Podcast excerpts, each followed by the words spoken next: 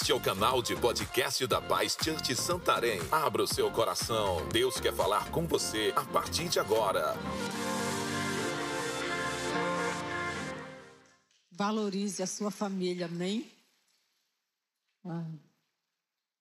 A gente viu aí esse vídeo de Natal, né? É um videozinho que foi usado um, um tempo atrás aí no Natal, mas que, que mostra muito a realidade de muitas famílias que perdem os verdadeiros valores, que esquecem o que é mais importante nessa vida e passam a dar prioridade para outras coisas, se distanciam daquilo que é o principal na vida, que é a família.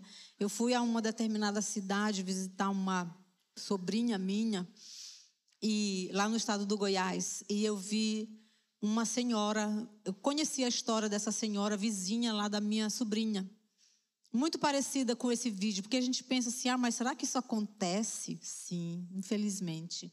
E eu pude ver ali uma família, se eu não me engano, de cinco, sete filhos, sete filhos, se eu não me engano, todos já adultos, formados, e todos abandonaram a mãezinha. E ela mora numa casa até boa, mas ela vive trancada porque já é uma, uma mulher já de idade. Tem medo de ser assaltada, tem medo de ser abusada. Então ela vive só e os vizinhos que moram ali perto levam comida para ela. Minha sobrinha é uma das pessoas que leva comida para essa mulher. E eles colocam a comida por baixo da porta para ela não ter que abrir, porque é perigoso para ela se expor. E eles colocam, e a minha sobrinha me falando, tia, é tão triste ver. E a gente vê no semblante dela, segundo a minha sobrinha falando. O mais triste não é a, a, o problema financeiro, a falta de alimento, muitas vezes, remédios que as pessoas levam para ela porque ela é muito doente, não tem como se locomover, andar, sair, fazer compras. É tudo muito difícil, ela depende do favor dos outros, mas o mais difícil é a ausência dos filhos, a solidão, o abandono, o desprezo, a ingratidão da parte dos filhos que hoje são médicos, são advogados, são pessoas muito bem-sucedidas, mas que não que passam às vezes anos sem ir lá para ver aquela mulher. É muito triste ver. Ela pode ter errado em muitas coisas, ela pode ter falhado em muitos momentos, sim, mas ela trouxe a vida esses filhos, né? Ela deu o melhor de si, com certeza, com todas as suas falhas, seus erros, mas ela ela merece ser honrada. E hoje tem acontecido muito isso. Muitas famílias perdem os valores. Hoje nós vamos falar sobre a família que permanece de pé. Nós sabemos que a, a família tem, tem passado por um tempo difícil, as famílias, de um modo em geral. As famílias têm sido contra-atacadas, as famílias têm sido perseguidas, os valores têm sido trocados. Hoje nós vemos pessoas que, que dão mais valor, muito mais valor, a outras coisas do que a família, do que ao marido, do que à esposa. Eu estava falando no primeiro culto, né? Tem, tem família hoje que dá mais valor para o cachorro do que para um membro da casa. Tem esposas que cuidam melhor do cachorro do que do marido. Tem homem que sai de casa e no final do dia ele não está com saudade da esposa, ele está com saudade do cachorro. Uma inversão de valores, uma troca. Eu conheci uma, eu conversei com uma, com uma filha já jovem e ela chorando. Ela disse, pastora, o casamento dos meus pais está quase acabando. E a gente vê a frieza no relacionamento deles. A minha mãe, quando ela prepara a comida, a primeira parte que ela separa é para o cachorro. Ela nem lembra do meu pai, se sobrar, ele come, se ele estiver trabalhando. E uma inversão de valores. Os, os pais que hoje não dão mais a prioridade para os seus filhos como o mais importante na sua vida. Esposas que não honram seus maridos, né? maridos que não honram sua esposa. Uma inversão, uma distorção de coisas, de valores, de princípios. Gênesis capítulo 2, versículo 24 diz assim: Por essa razão, o homem deixará o seu pai e a sua mãe e se unirá a sua mulher e se tornarão uma só carne. Ali em Gênesis foi constituído, surgiu, Deus formou o primeiro casal e a partir dali a primeira família. Veja bem, diz a Bíblia claro, muito claro para nós: deixa o homem, o pai, a mãe e se une a uma mulher. A base da família, o fundamento, começa uma família com um homem e uma mulher. Deus criou essa estrutura familiar. E a partir de um homem e da mulher vem a sua prole, né? os seus filhos, os frutos desse relacionamento, os frutos desse amor que surgem da união desses dois. E é, e é lindo, é maravilhoso ver, né? Um, eu, eu acho tão, tão incrível, né? Um, um rapaz conhece uma moça e a Bíblia diz, né? Como é formoso, né? O, o, os passos de um homem para conquistar uma moça, uma coisa bonita. Você já viu? Aí ele vai, se aproxima, faz amizade, dá uma flor. Agora manda uma flor no WhatsApp, né? É mais prático. Precisa comprar, né? Manda uma florzinha no WhatsApp. Você é linda. E ele vai conquistando o coração daquela moça. E aí eles se casam e vão constituir agora uma família. Dois seres que não tinham nada a ver um com o outro se conhecem, se encontram e agora se unem e vai então surgir essa família e desse, desse relacionamento vem os frutinhos. E aí vem a coisa linda que eu acho que Deus fez assim, tão, tão perfeito, que é a genética. Aí nasce aquele filho, um com a cara do pai, outro com a cara da mãe, o outro é a mistura dos dois, né? E é tão lindo, tão perfeito você olhar, né, os seus filhos. Meu Deus, eu lembro a primeira vez que eu vi a Pri, minha primogênita, né, quando nasceu. Eu olhei assim, meu Deus do céu. A Pri, quando nasceu, era a cara do pai dela. E todo mundo falava assim: Meu Deus, é a cara do pastor Luiz, parece demais. Eu falava assim, mas como pode? Eu que fiquei nove meses grávida, eu que tive o, o parto e passei todos, e nasce a cara do pai, né? Glória a Deus, né? Mas aí quando ela cresceu, hoje todo mundo fala assim: meu Deus, como que a Pri parece com a senhora pastora. Porque vai mudando com o tempo. A Ana, lembro também, a primeira vez que eu vi a Ana, coisa mais fofa desse mundo, gente do céu. Linda demais, né?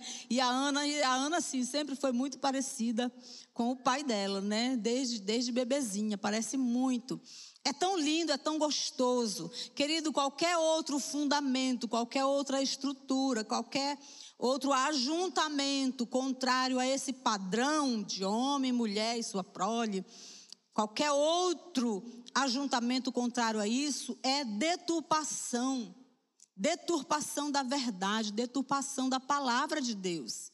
Esse é o fundamento de uma família. É assim que surge uma família. E outras, outras formações que estão acontecendo estranhas agora no planeta Terra. Isso vai contra os princípios e os valores da palavra de Deus. E nós temos hoje o mundo gritando, gritando para nós como igreja, e eu quero te parabenizar, porque eu sei que você tem honrado os valores da palavra de Deus, você tem buscado. Eu creio que nós temos pessoas hoje aqui nesse culto que tem dado muito valor à sua família, amém? Você é uma dessas pessoas que dá muito valor à sua família, que ama de verdade, que se dá pela sua casa, que paga um preço pela sua família, que ora pela sua família, que busca dar o melhor para os seus filhos, mas muitas vezes o nosso melhor não, não é muitas vezes, infelizmente, o suficiente daquilo que Deus quer fazer na vida dos nossos filhos, da nossa casa. Deus tem muito mais para nós. Deus quer nos levar para níveis maiores, mais altos, como família. Eu creio que o mundo hoje, o mundo está carente de famílias que sejam referenciais, que sejam padrão. Eu vi alguém falando esses dias: me dá dois motivos para não casar. E o, e o outro respondeu rápido assim: meu pai e a minha mãe. Dois motivos para não casar. Meu pai e minha mãe, um fracasso. brigas constantes, uma falsidade o casamento deles. Para que, que eu vou querer casar? Então, infelizmente, esse, esse mundo sem Jesus, sem Deus, sem os valores da palavra de Deus, ele precisa de famílias, de homens de Deus, de mulheres de Deus que se posicionam dentro da sua casa, no temor de Deus, nos valores, nos princípios dessa poderosa palavra aqui. Se posicionam, permanecem nesses valores para que o mundo possa olhar para nós e dizer: sim, é possível ter uma família abençoada. É possível sim ter filhos tementes a Deus em pleno século 21. É possível sim uma jovem, uma menina crescer num ambiente saudável e se guardar, um rapaz se guardar em santidade. Eu achei tão legal o tema do start desse mês. Pureza. Que lindo. Precisamos falar de pureza para os nossos filhos. Porque hoje os pais muitas vezes são os primeiros a, a, a, a, incentivar. E aí você já tem uma namoradinha lá na escola? Os próprios pais estão atiçando na criança, impulsionando, né, empurrando a criança para para aquilo que vai despertar antes do tempo sentimentos, desejos no coração da criança, no coração do adolescente. As próprias mães são as primeiras a comprar roupas sensuais para suas meninas.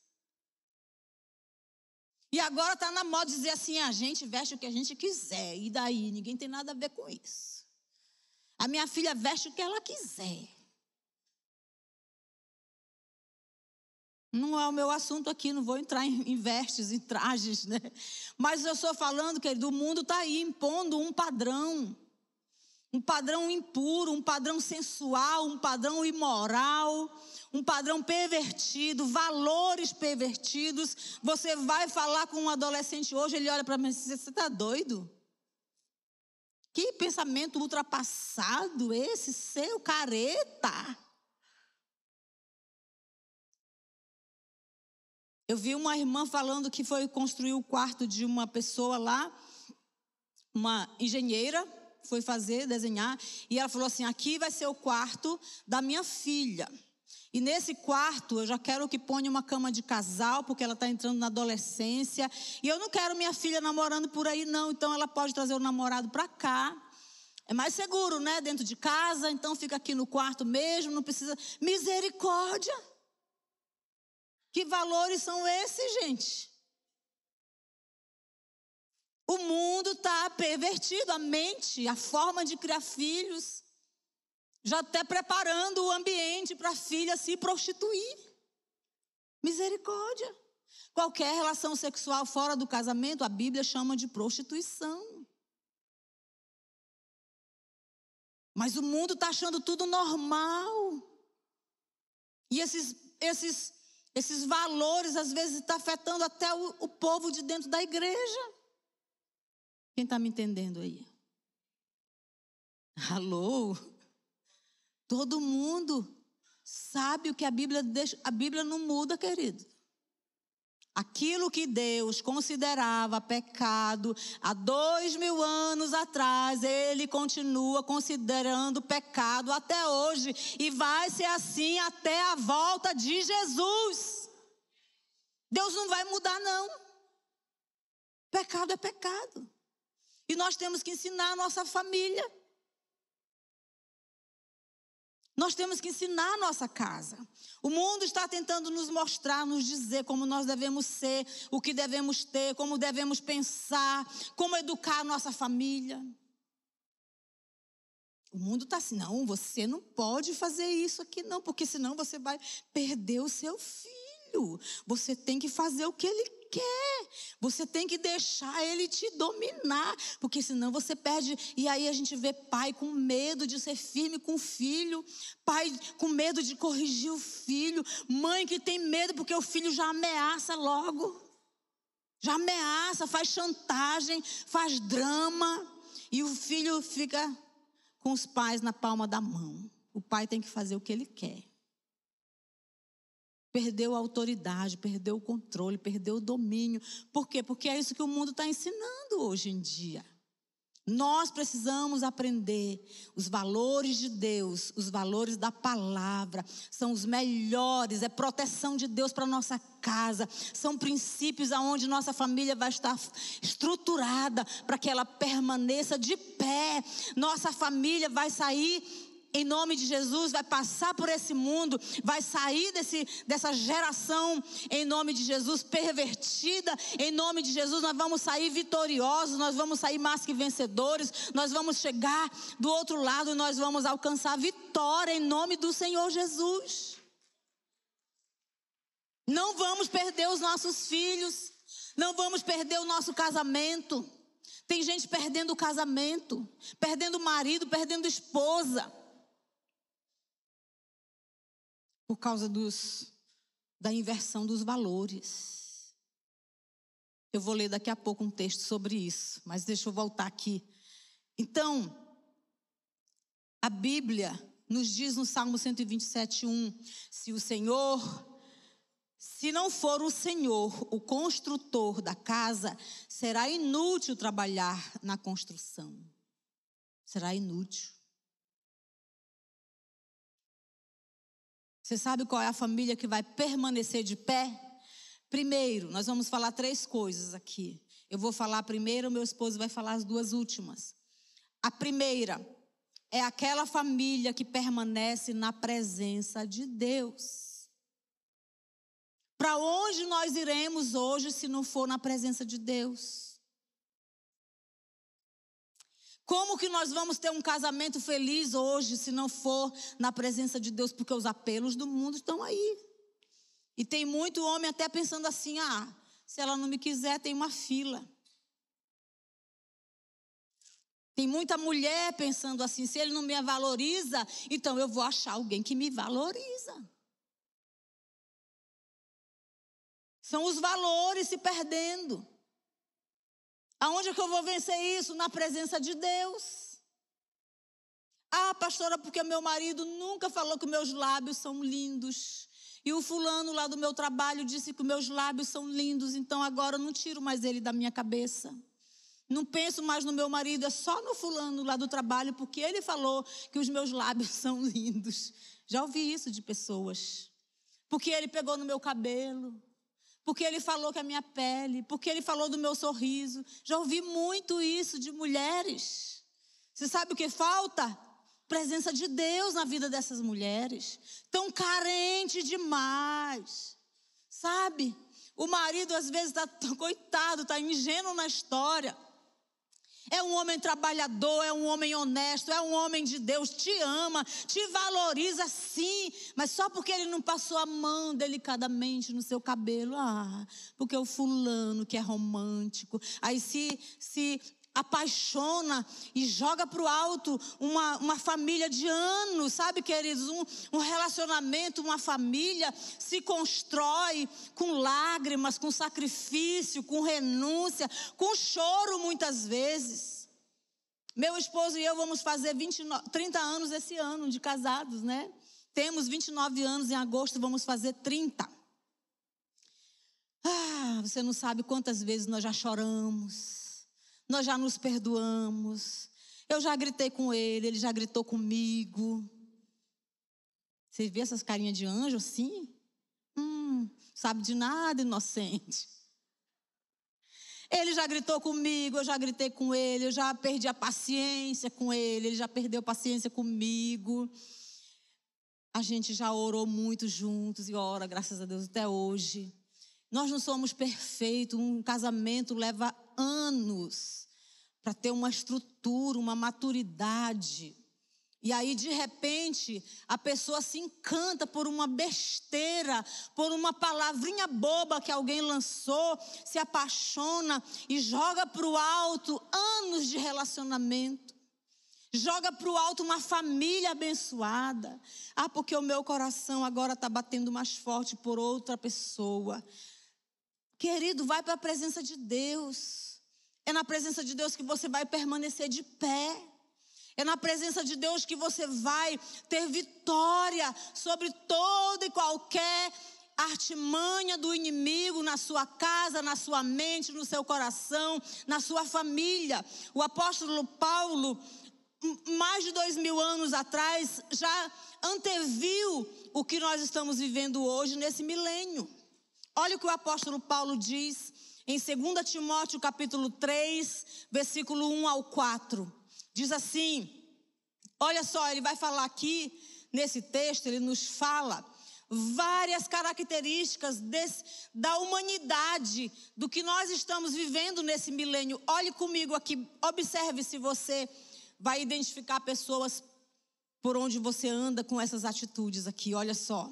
Sabe, porém, isto: nos últimos dias sobrevirão tempos trabalhosos, tempos difíceis. Diz assim: porque haverá homens amantes de si mesmos. Você tem visto por aí homens amantes de si mesmos? Quando eu falo de homens, inclui nós também mulheres. Eu sou o centro. Tem que me tratar bem. Tem que me respeitar. Tem que me honrar. Porque eu, e eu, e eu, e eu quero, e eu, e tem que ser para mim. Pode quem estiver morrendo aqui perto de mim, tô nem aí. A questão sou eu, eu que tenho que ser valorizado. Mas e você está valorizando quem está do teu lado? Você está amando, você está cuidando, você está respeitando. Amantes de si mesmos. Avarentos. Avarentos.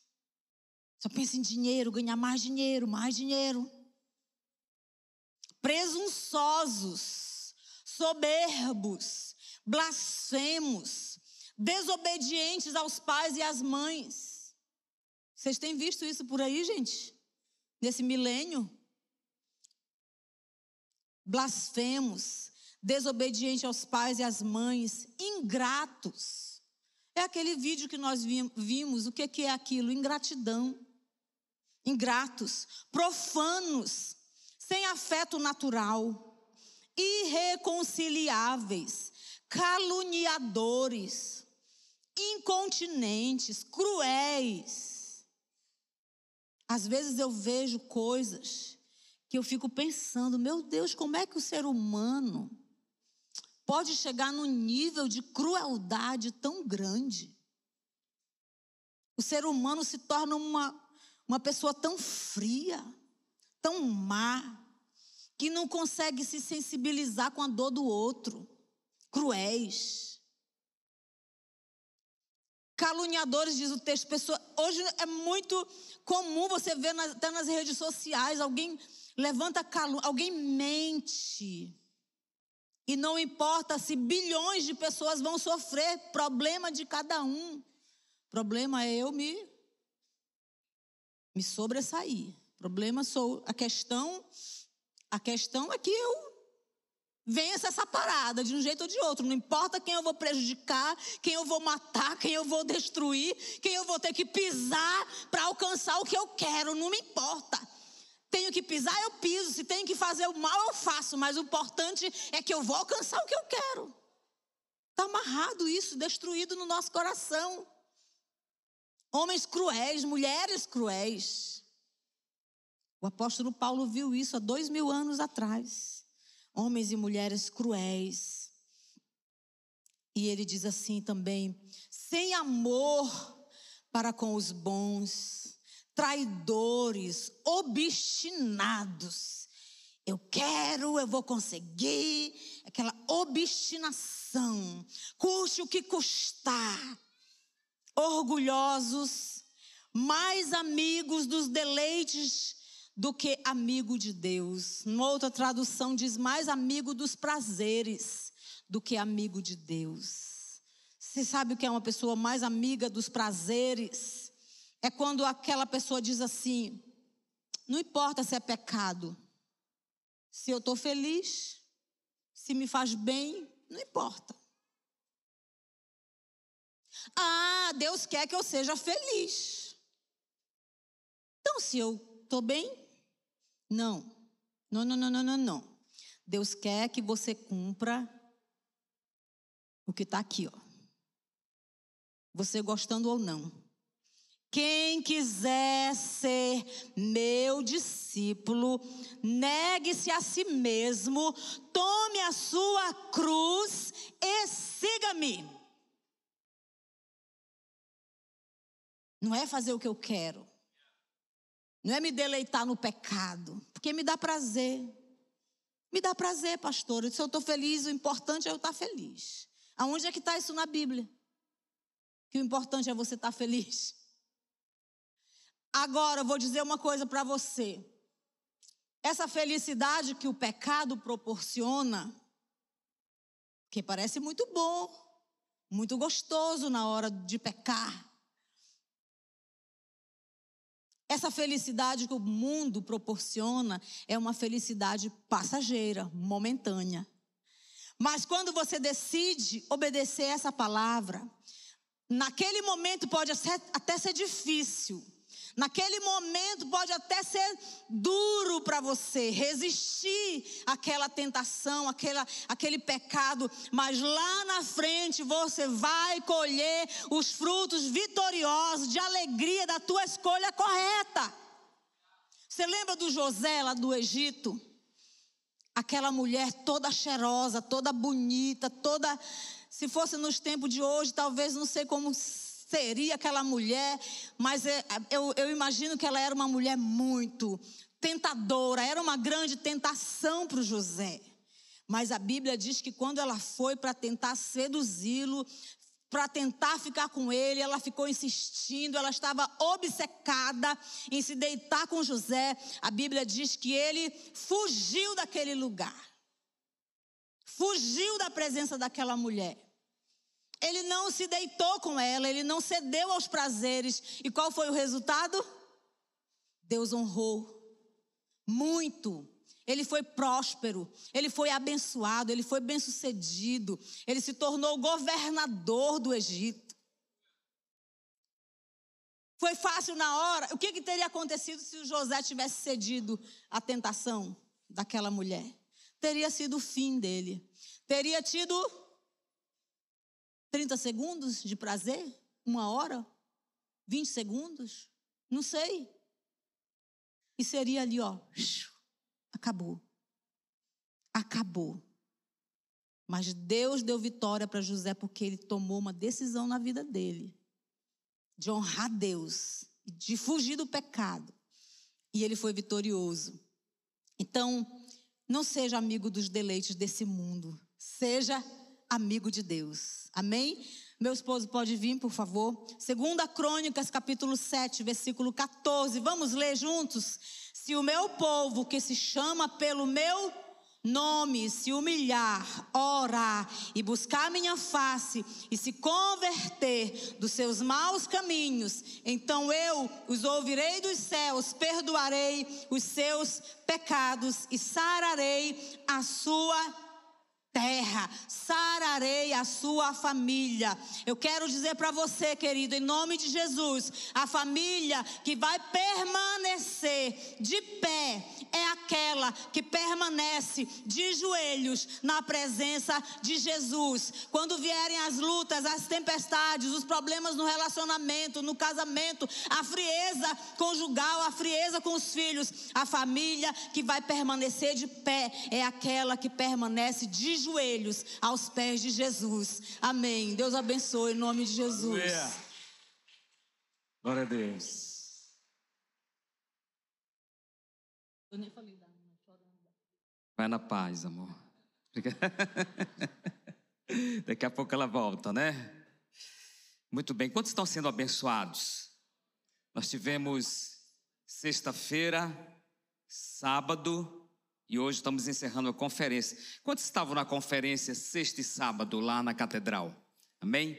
Que bem, você está de parabéns, você que estava lá. E o pastor Sena é, ministrou na primeira noite com a pastora Isa Paula, ele, eu acho que ele perdeu uns 50 seguidores, mas ganhou 150, né? Glória a Deus. Queridos, olha só, eu estava conversando com um rapaz agora no acampamento, nós estávamos no acampamento de jovens, o Diflem, e chegou um momento lá, a gente estava, o tema era o legado. O legado, a gente estava ministrando sobre isso. Chegou um momento lá que dividiram os homens e eu compartilhei uma mensagem com os rapazes e a minha esposa com as, com as, com as jovens, com as moças. E logo depois a gente subiu tudo junto para buscar Deus e completar aquele momento. E um rapaz, um jovem aqui da igreja, muito dedicado, e ele veio pedir oração. Ele falou, pastor, eu queria que vocês orassem por mim, o senhor e o pastor Paulo, porque o senhor compartilhou algumas coisas lá sobre, sobre relacionamento com o pai, e é, toda vez que eu ouço esse assunto, eu fico muito incomodado. Não é fácil para mim. E ele estava pedindo oração, eu achei muito legal aquilo, porque ele estava abrindo o coração e contou um pouquinho do relacionamento dele com o pai. E eu falei para ele algo, eu digo, olha, é, falei lá na, na, na reunião para todos e para ele, é, você agora pode ser o canal de Deus para mudar a história da sua família. Já que o relacionamento com seu pai, seu pai, você não tem um relacionamento de perto, é meio complicado, meio de longe. Então você pode começar a ter um relacionamento. Você pode começar a desfrutar de um relacionamento. Cria isso, busca isso. Já que não teve durante tantos anos, agora você tem a luz e você pode começar a mudar a história da sua família. E oramos por ele. É um rapaz admirável, muito dedicado aqui na igreja. E eu sei que o coração dele, aquilo que está no coração dele, Deus vai realmente é, realizar em nome de Jesus. E nós estamos ouvindo aqui, porque eu estou falando, porque nós estamos ouvindo aqui sobre essas estruturas. E você sabe que a família é algo uh, mais importante que Deus pode dar para alguém. Você que é jovem, vai casar daqui com os dias, tenho certeza. É, quando você casar, pode ter certeza que Deus está te abençoando né? Ele está te dando algo mais precioso que um homem pode ter nessa terra. Depois de Deus, depois de Jesus, é a família que Deus nos dá. E nós sabemos que por isso vem esse investimento maligno, vem, vem com tudo, vem pesado para cima da família. Por quê? Porque o diabo realmente não quer que as famílias que Deus começou esse projeto, sejam famílias abençoadas. E aí começa a vir as, a, a, mentalidade errada, os pensamentos errados. A cada dia que nós passarmos, nós vamos ver algo diferente. Porque a mente do, do mundo é diferente da, da mente da palavra de Deus, da mente de Deus, né?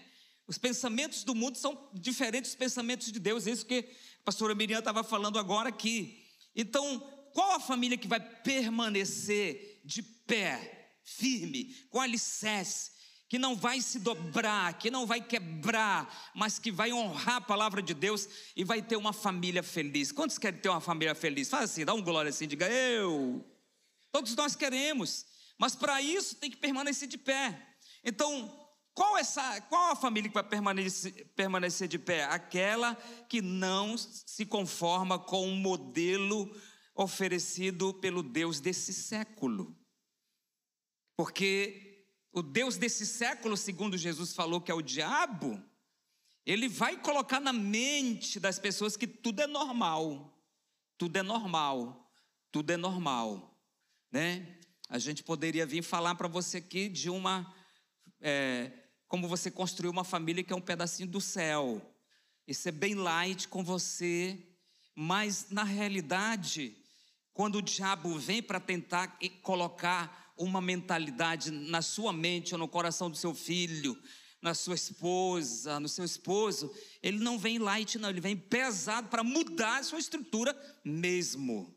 Então, como que eu vou permanecer de pé? Não aceitando os padrões do príncipe desse mundo.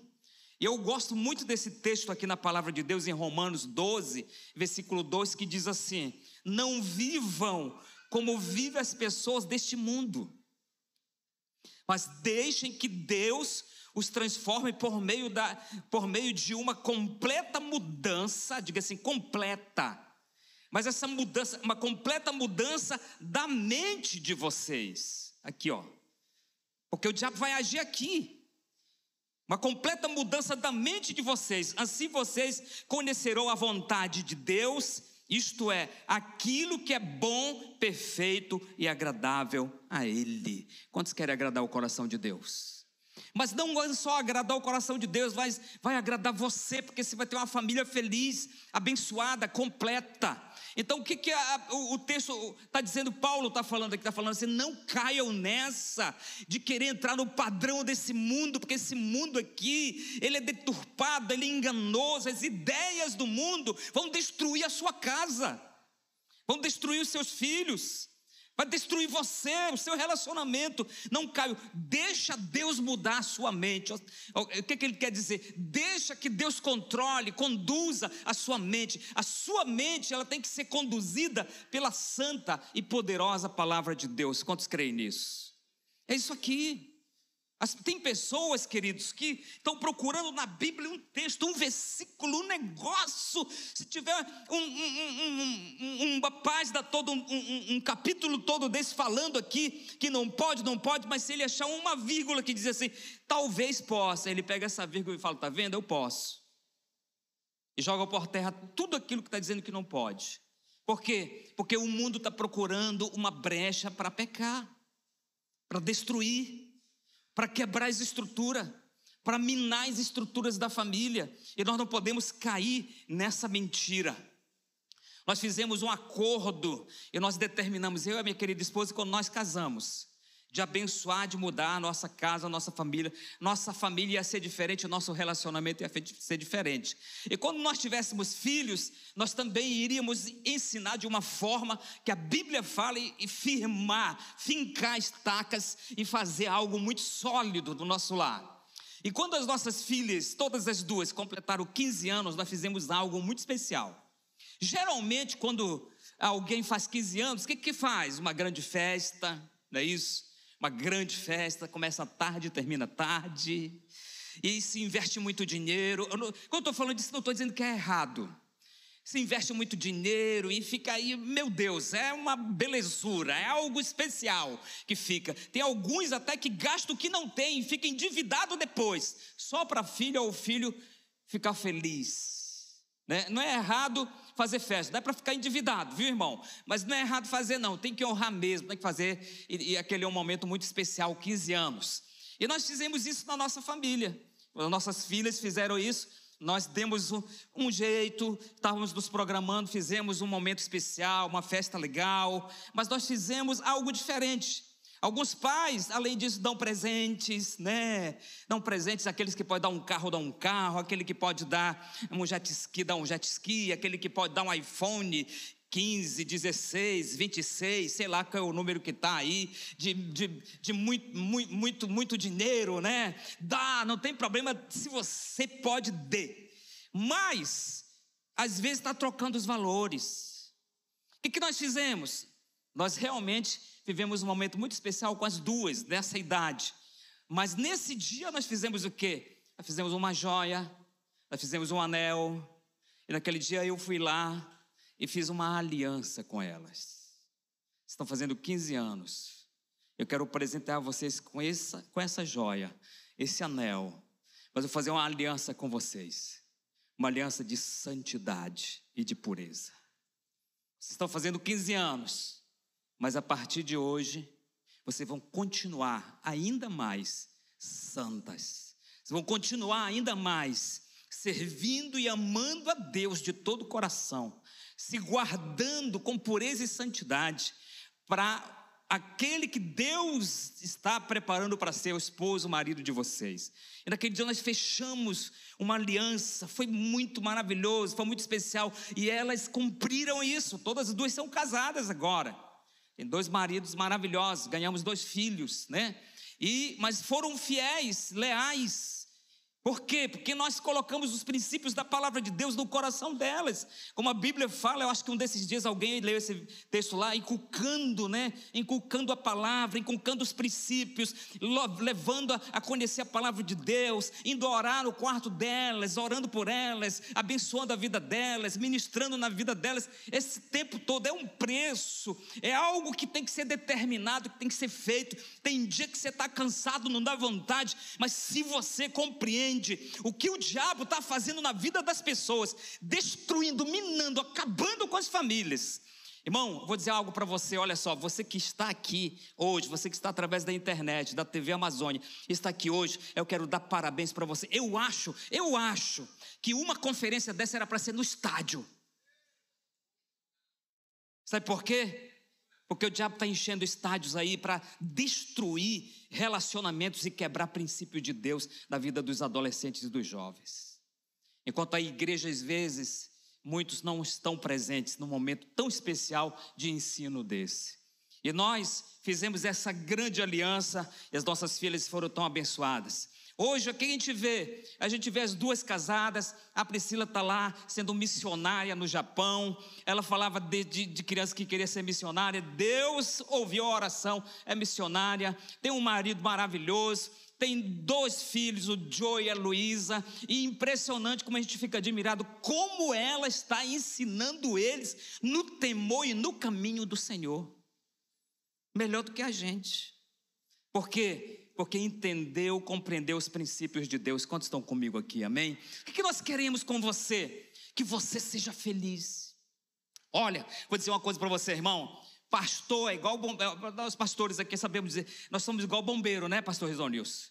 Toda hora celular, trum, trum, três da, da, madrugada, quatro da madrugada, cinco da madrugada, seis, trum, trum, e toque, e toque. E se não atender rápido, o irmão já fica chateado. Ah, não me atende. Ele quer que a gente resolva um problema que ele causou em anos dentro da família dele. Mas sabe por que isso? Porque são tantas pessoas com problemas familiares são tantas pessoas se perdendo, se embriagando nas mentiras do inimigo. Mente, a mente tem que ser mudada. E Deus está dizendo assim: desde que Deus, Paulo está dizendo, desde que Deus mude a mente de vocês, vocês não caiam na cilada, no engano do príncipe desse mundo. Não caia nessa. Diga para o irmão que está falando, não caia na mentira do diabo. E nós vamos guardar o nosso coração e a nossa família em nome de Jesus. Amém? Glória a Deus. Agora, isso aqui é algo tremendo. Aquela família que vai permanecer em pé, qual é essa família? Aquela que mantém o altar do Senhor levantado dentro de casa. Dentro da sua casa tem o um altar? Qual o altar que você levantou lá? O que, você adora dentro da sua casa? O que, você ama que, é que você faz? O que você gosta de fazer dentro da sua casa? Qual o altar que está lá dentro do seu lar? E essa história aqui é muito interessante e desperta cada um de nós quando Deus chama o Gideão. Quando Deus chama o Gideão, o povo de Deus está sofrendo. O povo de Deus está tá, tá lá na batalha. Por quê? Porque tudo aquilo que eles constroem para a família deles, o diabo vem e toma deles, arrasa tudo que eles têm. Eles não conseguem prosperar, eles não conseguem ser felizes, eles estão passando necessidade, eles estão quebrados. A estrutura das famílias estão quebradas por quê? Porque o diabo vem e arrasa tudo que eles constroem. E as famílias estão agora na miséria, estão tristes, estão pobres, porque o diabo vai entrar e vai tomar tudo que eles têm. Era dessa forma que eles estavam. Eles estavam se tocando em cavernas com medo do inimigo. E quando Deus chama o Gideão, ele está lá dentro da caverna malhando trigo, mas ele está resistindo, dizendo assim: diabo não vai roubar o que eu fiz, não. Aí Deus olha para ele e fala: esse aqui. Esse aqui que eu vou usar, porque esse aqui não se dobrou diante das mentiras do diabo. Aí Deus vem e vai falar para o Gideão o que, que ele tem que fazer. O que, ele vai fazer para quebrar, para tirar o povo daquela escassez, daquela miséria, para libertar aquelas famílias. Aí ele vem com essa palavra aqui, que está em Juízes capítulo 6, versículo 25. Ele diz assim: E aconteceu naquele mesmo, naquela mesma noite, que o Senhor lhe disse: Toma o boi que pertence a teu pai, a saber, os, o segundo boi de sete anos, e derruba o altar de Baal, que é de teu pai, e corta o bosque que está ao pé dele. E edifica ao Senhor teu Deus um altar no cume deste lugar forte, no lugar conveniente, e toma o segundo boi e oferece em holocausto com a lenha que cortastes do bosque. E que Deus está dizendo de Deus, sabe o que você vai fazer? Você vai derrubar o altar que teu pai levantou. Sabe por que esse povo está sofrendo?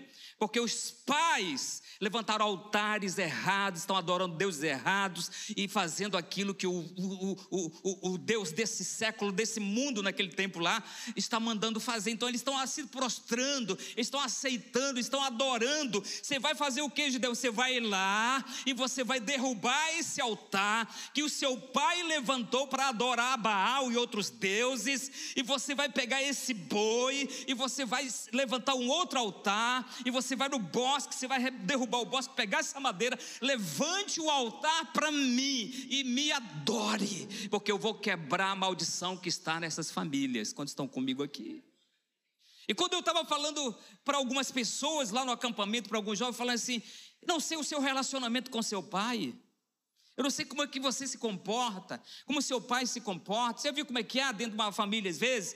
Né? Não, tem, não tem alegria, não tem sorriso. O pai é aquela cara de pau, cara, dura, não sorri. É um negócio estranho. O jovem vai crescendo do mesmo jeito. Tem, tem, tem jovem tão bonito, tão. Né? Se der um sorriso fica mais bonito ainda, mas parece que já é velho, já está. Porque a cara. É porque meu pai era assim. Não, querido. Estou dando até só um exemplo, mas eu não sei. Talvez seu relacionamento não é legal, você não tem um relacionamento bom com seu pai, com a sua mãe, isso não foi desenvolvido, ele não aprendeu isso, ninguém ensinou seus pais suas mães a terem um bom relacionamento, a abraçar. Só para você ter ideia, tem muitos jovens que a gente passa por eles, eles passam assim, cara de pau, parece que passou um fantasma perto deles. Mal educado. Por quê? Porque dentro de casa é assim. Não é normal você passar perto de alguém, até que você não conhece, e falar bom dia, boa tarde, boa noite, olá, tudo bem com vocês? Alguma coisa assim? Mas tudo isso é relacionamento, é ensinamento. São pessoas já que estão com um coração pesado, com um coração duro, com um coração amargurado, com um coração doente, porque foi gerado isso dentro de casa e é isso que o diabo quer. O que nós vamos fazer? Nós vamos quebrar isso. Nós vamos destruir esse altar. Nós vamos criar um relacionamento diferente. Se seus pais não foram pessoas felizes e alegres, que tiveram um relacionamento, que abraçaram, chegaram bom dia, deu um beijo, você é especial, você é lindo demais e aquela coisa toda, comece a fazer você com eles. Comece a fazer você. Bom dia, mãe. Bom dia, pai. Tudo bom com vocês? Dá um abraço. Sai daqui. Não sai nada. Vem cá, deixa eu dar um cheiro em você. Aí você vai quebrando esse negócio. Porque o diabo, ele não quer abraço, o diabo não quer relacionamento de pai com filho, o diabo não quer que você seja íntimo com o seu pai, com a sua mãe, não. Ele quer distância, mas ele quer que o jovem fique se agarrando, é outra coisa já. Olha a inversão de valores. Então, sabe o que você vai fazer? Você vai começar a fazer diferente. Não, é? Você vai sirva a sua mãe hoje o almoço, meu querido. Sirva. Sirva o seu pai. Vai lá. Você já sabe do que ele gosta. Pega lá. Então, leva o prato aqui. Que você quer, você quer um refrigerantezinho? Um refrigerante nem é bom para saúde, mas tudo bem, né? Tal, sei lá, alguma coisa assim, né? Quantos estão comigo aqui?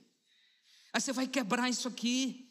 Porque isso aqui está na mente, a Bíblia diz, está na mente, e tem que ser quebrado, porque a ideia de Deus é outra, a ideia de Deus é diferente, a ideia de Deus é de relacionamento, amor, amizade, afeto.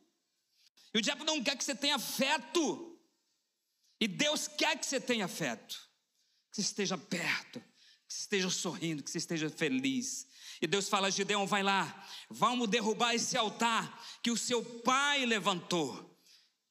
Não sei qual altar que está lá dentro do seu lar. Eu vou dar um exemplo de alguns. Que altar, pastor? Que tipo de altar? O amor ao dinheiro. Talvez você foi aquele que falou tanto de ganhar dinheiro dentro da tua casa, que você levantou um altar lá e os seus filhos ouviram desde criança a vida toda que tem que ganhar dinheiro, ganhar dinheiro, ganhar dinheiro, porque se não é, você não é ser miserável, você não é ser aquilo, você não é ser aquilo. E o seu filho agora está querendo ganhar dinheiro, não quer vir para a igreja porque está trabalhando demais, porque ele tem que ganhar dinheiro, porque não vai ser miserável igual o pai, que ouviu a vida toda. Isso. E criou um Deus, o dinheiro. E o dinheiro tomou o coração dele. Ah, você vai se formar porque você não vai ser pobre igual eu e não vai ralar igual eu. Então você tem que trabalhar, você tem que ganhar dinheiro. Só que hoje esse altar do dinheiro vai cair por terra em nome de Jesus. Deus vai fazer você ser muito próspero, mas próspero colocando Deus em primeiro lugar. O altar tem que ser de Deus, não das riquezas, como a Bíblia fala. Que altar, pastor? O altar da mentira, da pornografia, uma coisa que eu decidi com a minha esposa também quando nós casamos é que nós iríamos orar toda noite. E toda noite nós oramos. Às vezes, até quando eu estou viajando, a gente está conversando antes de dormir. Boa noite, te amo. Deus abençoe, vamos orar. Pelo celular. Mas nós queremos orar toda noite, mesmo cansado. Por exemplo, quando nós chegamos, era, nós fomos dormir mais de uma hora da madrugada. Tinha que estar aqui antes das seis, orando antes de dormir. Princípio, nós fizemos uma aliança. Nós queremos Deus. Mas o que acontece muitas vezes, sabe o que é? É que a esposa vai dormir, não tem relacionamento, não tem conversa, marido fica lá na sala, na televisão, vendo o que não presta, na pornografia, muitas vezes, no computador, minando, destruindo o relacionamento, a família, atraindo, levantando um altar diabólico, atraindo demônios para dentro da sua casa. E daqui a pouco ele está traindo, daqui a pouco ele está adulterando, daqui a pouco ele está desprezando a esposa, dizendo que ela não é igual às outras mulheres, não se arruma, não é isso, não é aquilo, aquilo outro. É porque vem as mentiras do diabo. Quantos estão comigo aqui? Esses altares têm que ser quebrados e vice-versa, é não? E aí o filho vai vendo isso, vai fazendo daqui a pouco o que o pai faz, o filho faz, o que a mãe faz, a filha faz, e vai quebrando, e a família vai sendo destruída porque vai achando que isso é normal, mas está minada, o diabo vai dar só um sopro assim, ó. Mas isso não vai acontecer com a sua família porque você é de Deus. Que altar, pastor? O altar da idolatria. O que, que, que, é importante? Você sabe o que é idolatria? Sabe o que, que você idolatra? É aquilo que você tira mais tempo para aquilo e que chama mais a tua atenção. O que, que tem tirado o seu tempo? O que tem chamado mais a sua atenção? Deus? A sua família? Ou você tem dado mais tempo para o seu carro, você compra mais cera de polir para o seu carro do que batom para sua esposa. Você gasta mais na lavagem do carro do que no salão com a sua esposa. Fazer a unha, o cabelo, tá, essas coisas. Sua filha adolescente está dizendo, pai, que mês é que eu vou no salão? Que mês? Não tem investimento, trocando valores. E nós temos que quebrar isso. A autoconfiança, eu sei de tudo, eu sou inteligente, eu posso, não preciso de Deus, eu que trabalho, eu que conquisto, e a Bíblia já diz que nós temos que honrar a Deus, porque é o Senhor que nos dá força para adquirirmos riqueza, não é da nossa força. Aquele que acha que tem a sabedoria toda e não vem de Deus, um dia isso vai acabar, a sua força vai acabar. Religiosidade. Às vezes quer ser religioso demais e acaba fazendo o que a Bíblia não aprova. Né? Idolatria, muito lazer e pouco tempo para Deus. A gente incentiva que a família tem que ter muito lazer, né? Tá junto, tá andando, tá, tá, tá trabalhando para ter umas férias boas, projetar para estar tá junto mas não tanto lazer que esquece de Deus. Por exemplo, você veio hoje. Depois que você veio daqui, você pode sair com a sua família se quiser. Mas você deu prioridade para Deus. Tá de parabéns. Não? É não? Vamos orar para sair um solzinho aí depois. Eu acho que a gente vai até orar para só sair o sol depois dos cultos. É brincadeira. Mas são os altares que às vezes destroem lá, destroem a casa. E nós vamos quebrar isso hoje, quando estão dispostos. Quero que você saia daqui com a sua família abençoada. Talvez é um detalhezinho que está gerando desconforto dentro do seu lar e você não está conseguindo resolver isso. Já viu que às vezes um detalhezinho causa um dano tão grande? Detalhe, e é assim que o diabo é. Ele veio para minar e Deus vem e fala para esse homem, e esse homem vai lá e cumpre com a palavra de Deus, derruba o altar, constrói outro altar, adora a Deus, glorifica a Deus. Aí vai acontecer o quê? Ele vai quebrar aquele, aquele, aqueles princípios errados que foram levantados, levantar o altar para Deus e aquelas famílias vão ser abençoadas, porque a partir de agora, através de Gideão, as famílias vão ser libertas, e elas vão poder sorrir, elas vão poder prosperar, elas vão poder estar junto e vão poder desfrutar de tudo aquilo que Deus estava dando para eles. Quantos estão comigo aqui? É isso que Deus quer para sua família, que você viva segundo os seus princípios. Que eu vou dizer uma coisa para você, irmão. O mundo, te confesso, não tem muita coisa para dar, mas eu falo para você que Deus tem para te dar. Muito mais. E é eterno o que Deus vai te dar. Amém? Vamos ficar em pé e orar juntos? Amém? Glória a Deus. Aleluia. Aleluia. Se você tiver com seus filhos, sua família, fica pertinho, fica pertinho. Eu quero que você ore pela sua família. Eu quero que você ore pelos seus filhos. Não tem ninguém, abraça um, um, amigo, abraça um pastor, né? Aqui os pastores. Vou até convidar os pastores que estão aqui, vem aqui na frente. Pode vir aqui, pastores, pastoras, por favor, venham aqui na frente, tá bom? Em nome de Jesus. Aí se eu não tenho ninguém da sua família hoje, você pode vir dar um abraço num pai, numa mãe dessa, os pastores que estão aqui, eles vão, eles vão abençoar a sua vida e orar por você também, em nome de Jesus, amém? Glória a Deus. Mas, se você está com a sua família, fica pertinho aí, fica pertinho. Sabe o que Deus quer? Você quebre essa insegurança. Tem pai que não consegue olhar nos olhos do filho e falar assim: você é a coisa mais preciosa para mim, você é especial demais. Eu te amo. Tem filho que nunca ouviu um eu te amo do seu pai, da sua mãe. É, já viu? Tem filho tão doente que ele. Eu, eu, lembro conversando com um irmão que ele nunca falava eu te amo, mas ele não falava mesmo. Eu falei, ele vai falar para mim, porque eu vou conquistar o coração desse rapaz. Sabe o que ele falava? Ele falava assim: eu gosto de ti. Você é legal. Você é legal. Eu gosto de ti. Mas chegou um dia que ele olhou para mim chorando e falou assim: Pastor, eu amo você. Porque quando eu olho para você, eu vejo a figura de um pai. Mas eu investi muitos meses para conquistar aquele coração. Sabe por quê? Porque eu sabia que aquilo era resultado de uma família mal estruturada, sem presença de pai presença de mãe. Você tem a maior oportunidade, você jovem que está aqui do lado do seu pai e da sua mãe, de hoje dar um abraço neles, falar assim: vamos construir uma família feliz juntos, na vontade de Deus. Faça isso. Se não está aqui, eu, eu, eu desafio você sair daqui hoje. Procure o seu pai e sua mãe. Talvez nem mora no mesmo lugar, né? Mas vai lá hoje, faz uma visita. Compra uma feijoada, leva para ela um buquê de flores, alguma coisa. Irmão, às vezes uma palavra, um presentinho vai quebrar anos de relacionamentos, né, que foram quebrados. Ah, pum, e o diabo vai cair por terra e você vai começar a ser feliz a partir daquele dia. Para nos conhecermos melhor, siga nossas redes sociais, arroba Santarém BA.